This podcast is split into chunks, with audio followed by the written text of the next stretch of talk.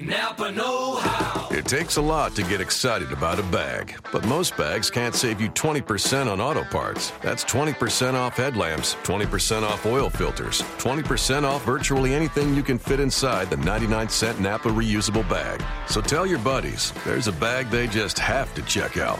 Quality parts, helpful people. That's Napa Know How. Napa Know How. At participating Napa Auto Parts stores while supplies last. Minimum three items. Exclusions apply. Offer ends 10 17 Welcome to another episode of Locked On Bulls, part of the Locked On Podcast Network. I'm Sean Highkin of The Athletic. With me, as always, Cody Westerlund of 670 The Score. You can find us on iTunes, Stitcher, Audio Boom, TuneIn, Google Play, anywhere else that you can find podcasts. Make sure you subscribe, leave a review, tell your friends to subscribe, and check out the other podcasts in the Locked On Podcast Network as well for your favorite NBA or NFL team.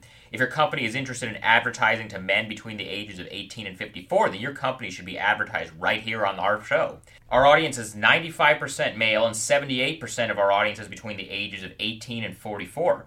Recent surveys have shown that podcast listeners are 65% more willing to consider purchasing products they learned about from podcasts and 60%, given equal price and quality, prefer to purchase from companies that advertise in their favorite podcast. Our rates are very e- reasonable, so if you're interested in advertising with us, email us at lockedonbulls at gmail.com. Uh, Cody, the All Star starters get announced tomorrow. That is correct.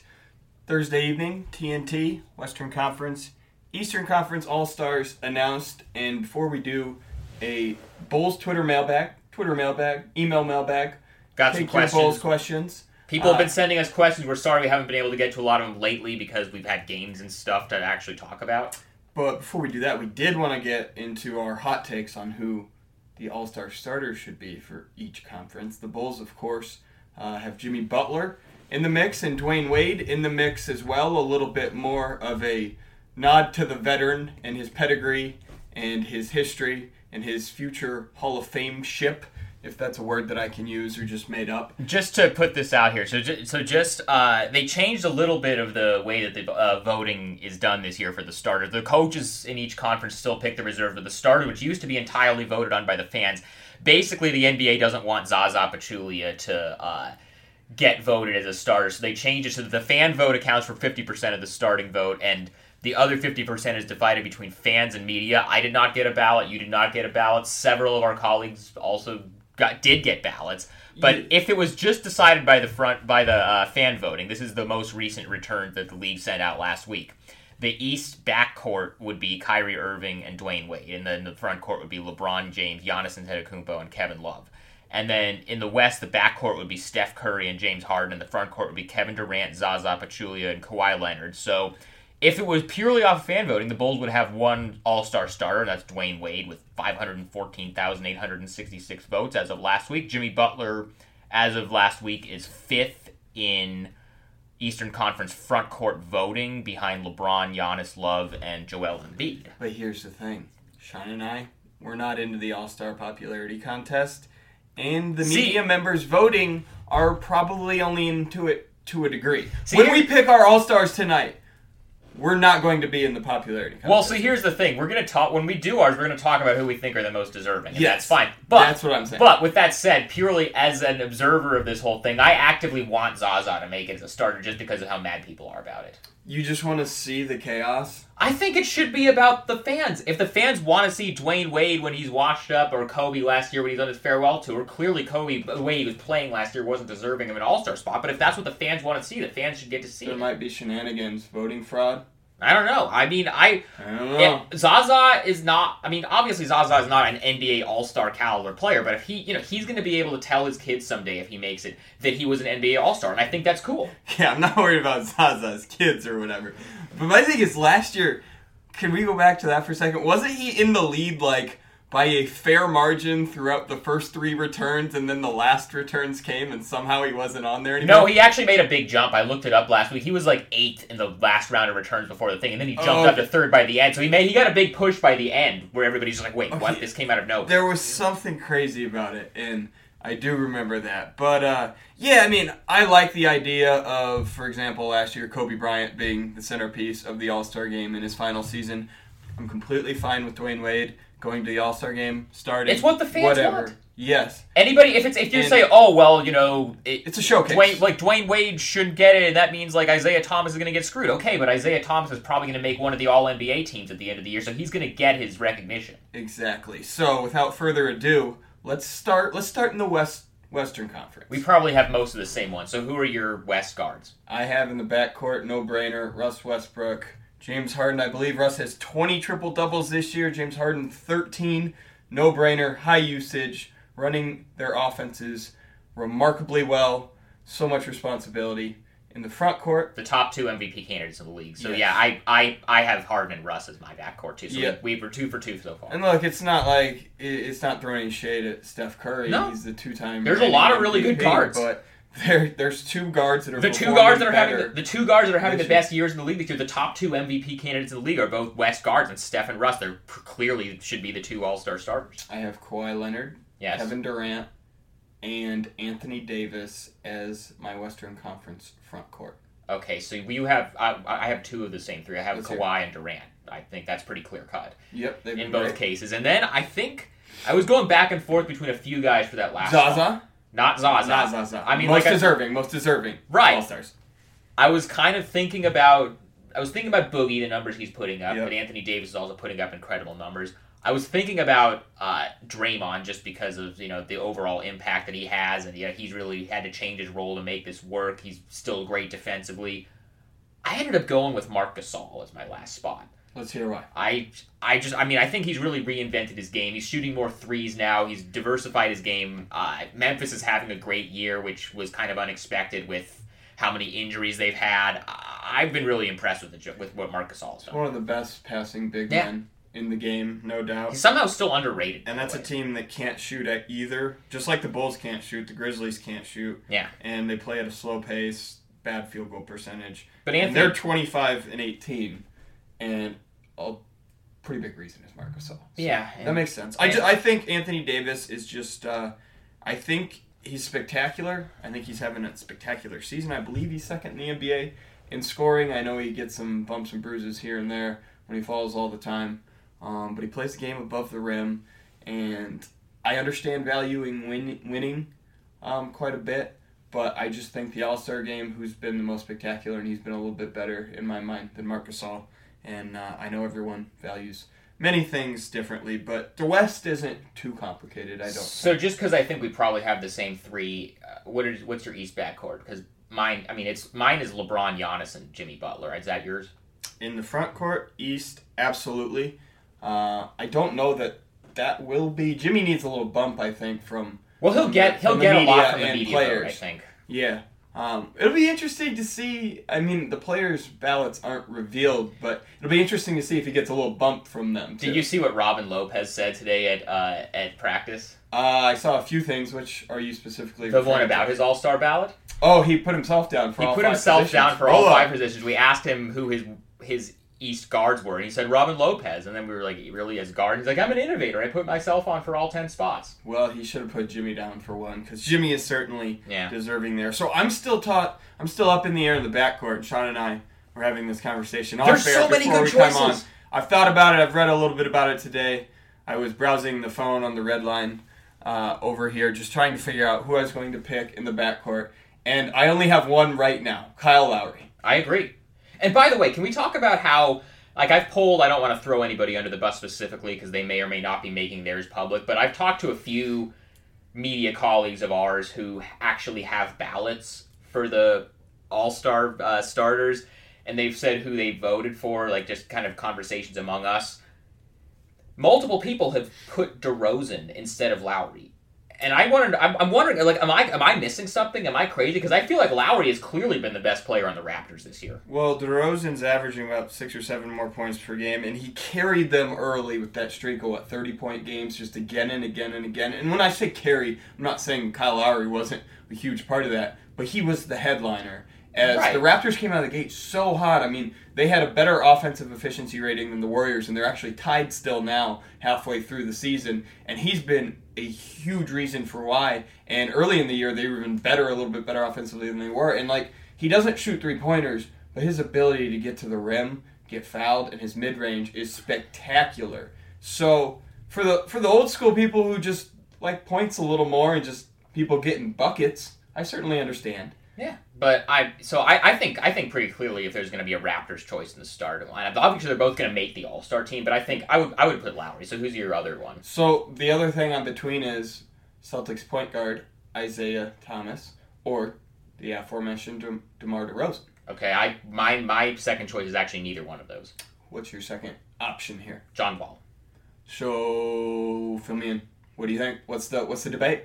I mean the Wizards. I mean the Wizards were a mess at the start of the season. They've really turned it around. Wall's numbers are great. He's he's just been so consistent. Like he's been healthy finally. He's he's had injury problems his whole career. I just really I just really like the way he's been playing lately, and I, I feel like he should get some props for it. His game's matured certainly, but you were talking about a guy who hasn't been as flashy, hasn't put up the numbers of an Isaiah Thomas, for example. And Isaiah Thomas, you know, you told me to decide this bit, debate on air, and I'm just going to do it on mine. Isaiah Thomas is my final Okay. East backcourt. The defense number. hurt Isaiah Thomas a little bit for me. Yeah, but uh, he's been carrying the Celtics offensively a lot of fourth quarters too. And I just think his transformation this year, I mean, he's taken, like we've talked about Jimmy so much on this podcast, Yeah. taking a leap up to an elite level. I don't know that Isaiah Thomas is elite yet because he doesn't play both ways, like you pointed out. But I think he's taking that step up into the next level, right below that, and is one of the best guards in the NBA. And I think he's uh, he's deserving. He'll fill it up, and that's what he's done all year. And he's come up big in big games uh, for the Celtics. A lot of stuff down the stretch uh, has been great for him. So I'm gonna go him over DeRozan. Nothing wrong with DeRozan, but you know what? He's not exactly a lockdown defender either. So if I'm between two guys that aren't lockdown defenders and more of offensive oriented, I'm gonna go with the guy who's just been a little bit better late in games. I think. Yeah, that's that's reasonable. There's a lot of good choices for that. So your final one is John Wall. Yeah. Is that what you settled on? So same all stars between us for starters, except I have Isaiah Thomas, you have John Wall, and I have Anthony Davis, and you have Marc Gasol. So we're eight for ten.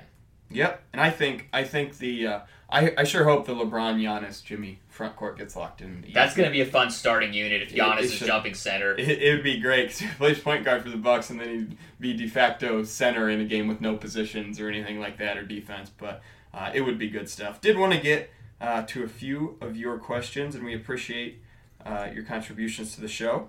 You can email us at lockedonbulls at gmail.com with questions, or find us on Twitter at lockedonbulls or at Highkin or at Cody Westerlund. Yeah. Matt via email says, should the Bulls start Cristiano Felicio over Robin Lo- Lopez so as to give the young players more development? It's an interesting thought, and you know you have kind of seen the Bulls go in that direction. You remember if you remember John Paxson said on Christmas, we've talked about a million times Yeah. on the show, that he wants to see some of the younger guys, and around then is when Rajon Rondo got benched in favor of Michael Carter Williams. Uh, since then, Paul Zipser has randomly moved into the starting lineup a couple of times when there have been injuries.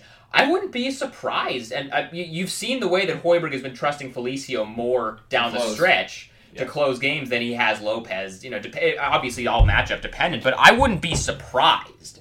I'm not going to say it's necessarily going to happen, but I wouldn't be surprised. I know the Bulls. He said, should he? Not, do you think he will? What would you do? I would think about it at some point. Okay. Uh, I would not do that right now, so long as you're still, your so long as your goal is still the playoffs. Yeah. That's what's in your sight. You do not put the young guy in over the veteran and risk making another vet- veteran upset. Not only that, think about this though.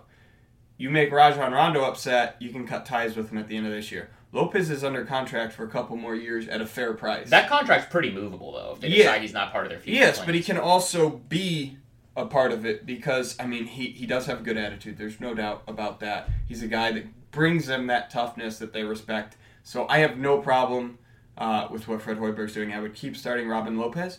I would keep playing Chris Felicio a lot. I would keep closing with Chris Felicio. Anytime you're playing a team that likes to put the big man in a pick and roll situation because he has better lateral movement than Robin Lopez does.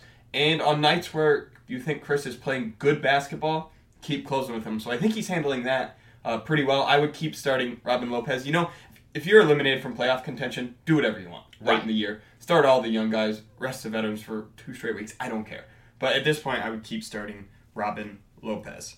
Uh, number one Bulls fan, parentheses 21 22, always updating that record on I, Twitter. I am so fascinated by the way by the people who do that all the time on Twitter. Like that's a whole separate conversation to have. But like the sub, there's like a whole subset of people on Twitter. It's more in football than it is in basketball who update like their Twitter name based on what Respect to the diehards. No, I, re- I you see. No, I would respect it the most for a t- for a baseball fan that did that because you have to update that every single day. That's true, but there's some crazy Cubs fans out there Yeah. that definitely did that. So we'll Over the course we'll, get into the psychology of that. But I, I, I, shout out to that guy. Uh, he asks, how much importance does Taj Gibson have on this team? What could the Bulls get back for him in a trade? Once again, February 23rd, I believe, is the trade deadline. Uh, so a month and five days or so. Yeah. Uh, Taj has a, I mean, he has a He's lot of value. important. He's the third leading scorer on the team, I believe. He is uh, utmost professional, provides leadership, toughness, rebounds well, defends well, and I mean, you can make the case that Taj has been the second best player on the team this year after Jimmy. I would agree. No, I think it's I think that's absolutely true, and it's not. So it means should- a lot. I would not be opposed to the Bulls trading Taj at the deadline if they feel like they're not going to re-sign him, which I think is a valid concern considering he'll be 31 and he's going to want a lot of money since he's been on an under market contract the last few years. So I wouldn't be opposed to them deciding they can get what they can get for him. But if you're not getting, I think a late first is pretty reasonable to ask for Taj. I know he's on an expiring contract, but he's you know very versatile. He is a great team guy. He's can help a lot of teams. I think if you're if you're a team like the Raptors, let's say, and you don't want to give up what Atlanta's going to want for Millsap if they decide to put him back on the market. You could go, you know, Jared Sullinger's contract is salary filler and a late first. And I think that probably gets it done. Probably. Terrence Ross is another name, isn't he? On Uh, there. but he's under contract for a few more years. I don't know if that's. I don't know if that if the Bulls want to keep flexibility. Yeah, no, no, no. I mean, he's not under what it's ten million or so. It looks like here, Yeah. ten and a half million. I mean, that's not a huge number. I'm saying like if I'm the Bulls, I think I prefer like you brought up to get as good of a first round draft choice as I could get. I would not sell Taj for a second round draft pick. It would need to be a first rounder. Obviously, I don't see anyone with a lottery pick doing that because first of all, they don't need a veteran because they're probably headed for the lottery and Right. not the playoffs.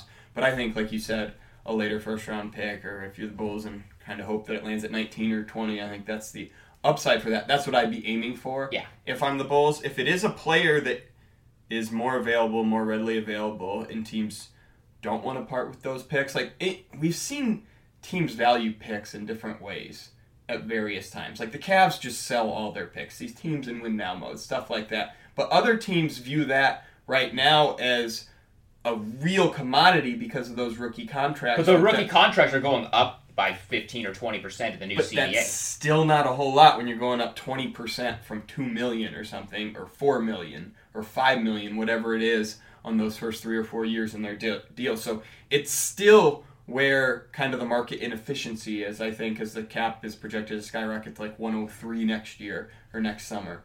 Uh, so we have to wait and see how teams value those draft picks. That's a market that sometimes plays out slowly. You got to see the first few trades and you know just see who's loose throwing those around. And uh, but if it is a player or something i mean it's going to be difficult at times because teams that are in win now mode that want taj gibson probably aren't going to be that willing to part with a player of value for the bulls because that player needs to help them win the championship this year you know what i'm saying Right. so that's why player swaps, like we saw with Derrick Rose and Knicks and Bulls, like five player swaps that was, or four player whatever, uh, are more likely to happen in the off season because teams aren't trying to win at the moment. So draft pick makes sense. I mean, a player like Terrence Ross, I think Taj is worth a little bit more than him because he's been an inconsistent player, but he's still a guy that's young, like age 24, 25 there. I think Um, salary with a little bit of potential, maybe a rotation player. even if it's not necessarily Raptors, I think salary filler that comes off the books and a late first probably gets it done. Yeah, yeah. yeah. So late first is is the goal that uh, they should be shooting for if they do do that. Bulls fan for life or Bulls for life via Twitter asks, why is it so easy for the Cavs and other teams to make trades for the betterment of the team, but it's so hard for the Bulls to do so? Well, the well, first first of all, the Cavs don't really care about their first round picks, so they're just totally willing. Like if they can get, like they gave up a first rounder for Kyle Korver, who's 35. That's not a move the Bulls should be making right now. Exactly. So, because they're not in a position where like they need one more guy, you know, to really solidify themselves as the championship favorites. And then the other thing is the Cavs just do all this weird stuff with the uh, salary cap, or like they, they traded Anderson Varejao, they got this trade exception, so they have all these even though they're over the cap, like they're able to take back salary without giving out salary. And the, the Bulls are in kind of a position where they don't really have any big contracts that they could send out. So if they're going to trade for any kind of an impact player, especially you know with the new salary cap, you know, with guys' contracts being bigger, they have to send out matching money, and it's just not really easy to do that. To let you know, it is not easy for the Cavs to make these trades. It was so difficult for Cavs GM David Griffin to make that trade. Brian Windhorst wrote an excellent piece on ESPN.com about that. How part of Griffin's role is LeBron just says he wants something, and David Griffin has to figure it out when his owner's saying we can't take on any more money, and the Cavs don't have many draft picks left, and they don't have assets in the t- form of players that they can part with. He was on the phone to two teams getting that Kyle Korver deal done because they had to move. Who was the other player? They had, Dunleavy. they had to move Dunleavy in that deal to another team to open up cap space and all the maneuvering and a roster spot that they ended up wanting because they still need to sign a backup point guard. So all of that was really difficult. And there's no reason for the Bulls to do something that's really difficult and short sighted in the form of a trade for someone that they don't have championship aspirations this Right. year. You know what I mean? So um, I guess if the question is more pertaining to like, I, you'd have to tell me a year that it pertains to. Because last year we knew they were a middling team as well, and even if they had made it, we knew they were going to be a seven or eight seed. Like They've always it didn't been a- make sense last year. So maybe two years ago in the last year of the Thibs era, like They've always I been a pretty what it is. conservative front office in terms of making moves in the season. Yeah, exactly. So um, I do understand. I think the question in that case is more just directed at why don't the Bulls make more trades? And the question is they need to get a foundation, I think, Right. to contend better for a championship um, before they make trades like that that you might be referencing. And I know they were competitors or, or contenders. That was their idea in the in the Thibodeau era, but Derrick Rose was also injured several of those seasons, making it moot to do some of that stuff Right. uh, as well. So I think that would be part of it. Um, Andrew via email uh, has has a few thoughts and then wants to know our thoughts. He says uh, Jimmy Butler, uh, who I believe just turned 27 recently, or Jimmy, I think it's 27. Uh, I believe Jimmy Butler's age 29 to 33 seasons will be his best at age 34 and 35. Teams often, or excuse me, players often start to decline and not be what they once were. If I'm the Bulls, I'd take the next few years to find pieces to fit around Jimmy Butler as LeBron finishes off his prime and ages a bit. Then your goal can be to win the East when Jimmy Butler is in his prime with good fits around him as LeBron's toward the end of his career. So his point is the Bulls can be contenders in age 29 through 33 sometime in that time frame. Contenders to win the east maybe be in the nba title with jimmy as their centerpiece if they get it figured out with players around him. Your thoughts on that sean? I think that sounds great. They just got to do it now. Yeah, they that's the thing. I mean, yeah, that's very easy to say, and I think he is absolutely correct that you know it's going to be another couple of years before LeBron starts to decline. The East becomes not necessarily just a one-team race the way it the has east been. becomes winnable again. Right, exactly. The East is like because even Toronto is really good. Nobody thinks Toronto is going to beat the Cavs in the conference finals. Like we know the Cavs are going to the finals unless LeBron gets injured. But so like, yeah. But the thing is, the Bulls need more out of their other young guys. Like uh, outside of Jimmy Butler, obviously we know how great Jimmy Butler is. We know that he's a franchise player. He's a guy they're building around for the foreseeable future. Out of the other young guys on their roster, you know Denzel Valentine, Bobby Portis, Chris Felicio, uh, Jerian Grant, Michael Carter Williams, any of these guys. Which one of those guys are you looking at and saying this guy is definitely going to be a long-term building block, somebody we're going to build around for the future? define building block block I mean, which, which guy can you definitely say this guy is definitely a rotation player on a good team? This is definitely like a core piece that we need to hold on to at all costs. Because I feel like none of those guys are. uh i i'm right there chris felicio He's the first big man off the bench on a contender Chris Felicio is the closest thing, and he's but he's also not a guy that uh, you know he's a guy who's going to come in and play defense and rebound. He's not like a guy that you're going to say, okay, this is going to be like one of our big offensive you know centerpieces. They don't have great any if chris felicio is my eighth man exactly right. No, absolutely. and I have, uh, what should I say, adept number two, three, four, five, like high level guys there. Yeah. Like, like, I can win a championship or contend with those Sure. guys. Because Chris Felicio actually is the Bulls like eighth man now. It's just like two through seven that's kind of the problem. You know what I mean? Um, so no, I mean he, I think Andrew's point is like kind of should the Bulls focus on like this three year plan? You know what I mean? Uh-huh. Instead of like contending now, instead of caring about the now, instead of caring about next year, like care about when Jimmy Butler's 29 30, care about how good the team can be that season because there's no use just running your head into the brick wall that is LeBron again. And I like that idea. Uh, I just think you have to find a way to get a two and a three, like elite guys, a, a good number 2 You know what I mean? And I don't see that right now. And I don't see the path to that player right now either. Uh, and it's difficult. So we can talk free agency, and we will later. Maybe a guy like that in free agency uh, comes along, and you can consign him to be a real good number two or three, and then maybe you get another break of the next year in free agency, or maybe someone I don't know, you know, surprises and somehow you flip a draft pick or hit and get lucky again on a draft pick. But uh, I like the idea. I think it would be uh, smarter to take that three-year time frame look than the immediate now, uh, which they've been doing. So good question, like it. It's more difficult than you think, but uh, definitely agree with the sentiment there. We'll wrap it up with Dan's question via email. It says the Bulls have seven back-to-backs left this season. Should Dwyane Wade play in the game that has bigger implications in those back-to-backs, or should he continue to play the first game and then rest the second one, which he's been doing often on these back-to-backs lately? For example, the Bulls have a back-to-back against the Magic and Hawks coming up. The Magic on the first night, the Hawks on the second one. Theoretically, doesn't it make more sense for D Wade to play against the better team and count on the Bulls to take care of business against the worst team? What I would say to that is that we're less than 24 hours removed from the Bulls losing to the Dallas Mavericks, so you can't really count on them to take care of business against anybody. I think it only matters. Look, Dwyane Wade is going to decide which games Dwyane Wade Yes. plays in. yes. So this question isn't even directed at the Bulls. It's directed at, hey, D Wade, what do you think of this, basically? Right, Because the Bulls are doing what his body kind of right. tells him to do, what he's feeling, and they've basically acquiesced with uh, all that. And it's been work. I, I thought it has worked. Like I talked about, like he doesn't need to be playing back to backs, and he really hasn't the last couple. So um, should rest. I would say this though. I'll wrap it up with this. Like the Bulls need to worry about just getting wins, W's, no matter what fashion.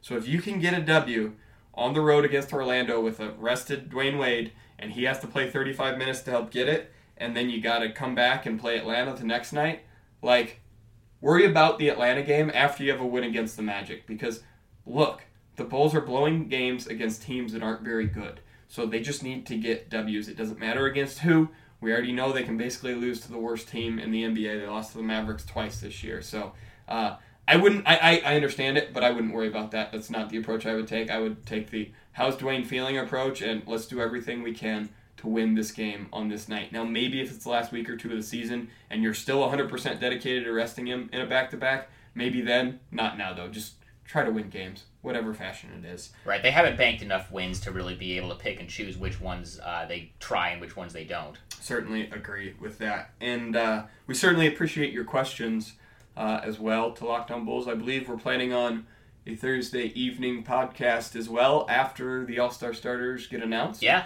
So we'll uh, we'll throw in a couple other questions that we didn't get to today. Maybe ask for a few more. So keep them coming. Definitely appreciate it. The Bulls.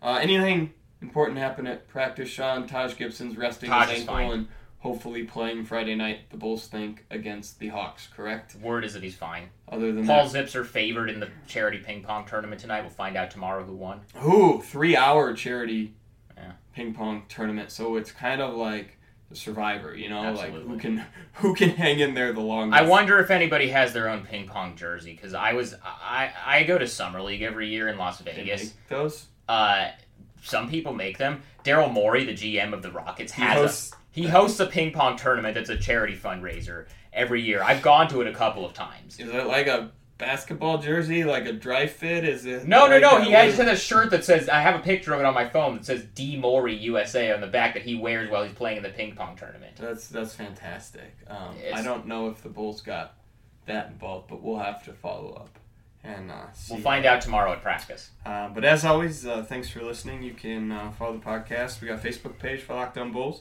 Bulls. Followed on Twitter at Locked On Bulls. Myself at Cody Westerlund. Follow Sean at Highkin. Email us lockedonbulls at gmail.com. Most of all, please do subscribe. That's right. You can find us on iTunes, Stitcher, Audio Boom, TuneIn, Google Play, anywhere that you can find podcasts. Make sure you leave us a five star review.